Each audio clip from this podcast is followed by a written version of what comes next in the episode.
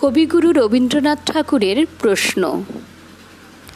ভগবান, তুমি যুগে যুগে দূত পাঠায়েছ বারে বারে দয়াহীন সংসারে। তারা বলে গেল, ক্ষমা করো সবে। বলে গেল, ভালোবাসো।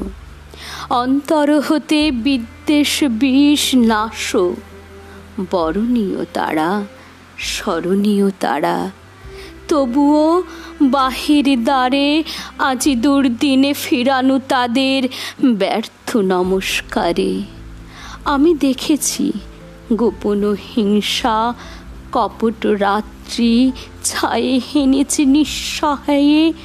আমি যে দেখেছি প্রতিকারহীন শক্তের অপরাধে, বিচারের বাণী নীরবে নিভৃতে কাঁদে।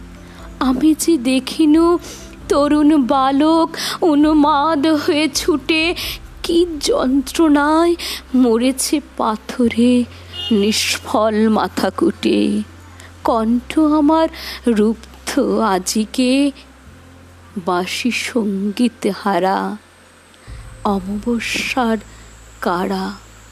লুপ্ত করেছে আমার ভুবন, দুঃস্বপনের তলে তাই তো তোমায় সুধাই অশ্রু চলে। যাহারা তোমার বিষাইছে বায়ু, নিভাইছে তব আলো, তুমি কি তাদের ক্ষমা করিয়াছ? তুমি কি বেসেছ? ভালো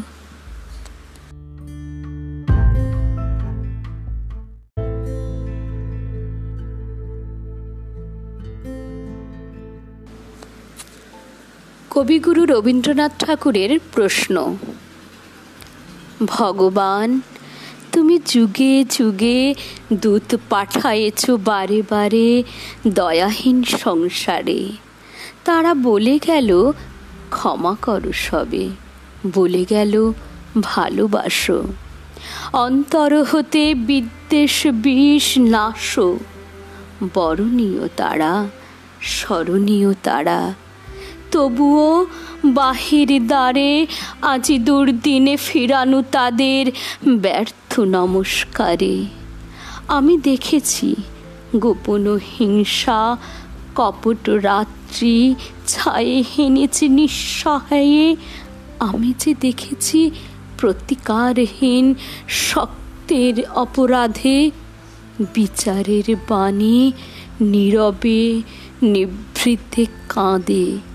আমি যে দেখিনু, তরুণ বালক, উন্মাদ হয়ে ছুটে কি যন্ত্রণায় মরেছে পাথরে নিষ্ফল মাথা কুটে কণ্ঠ আমার রুব্ধ আজিকে বাসি সংগীত হারা, অমাবস্যার কারা।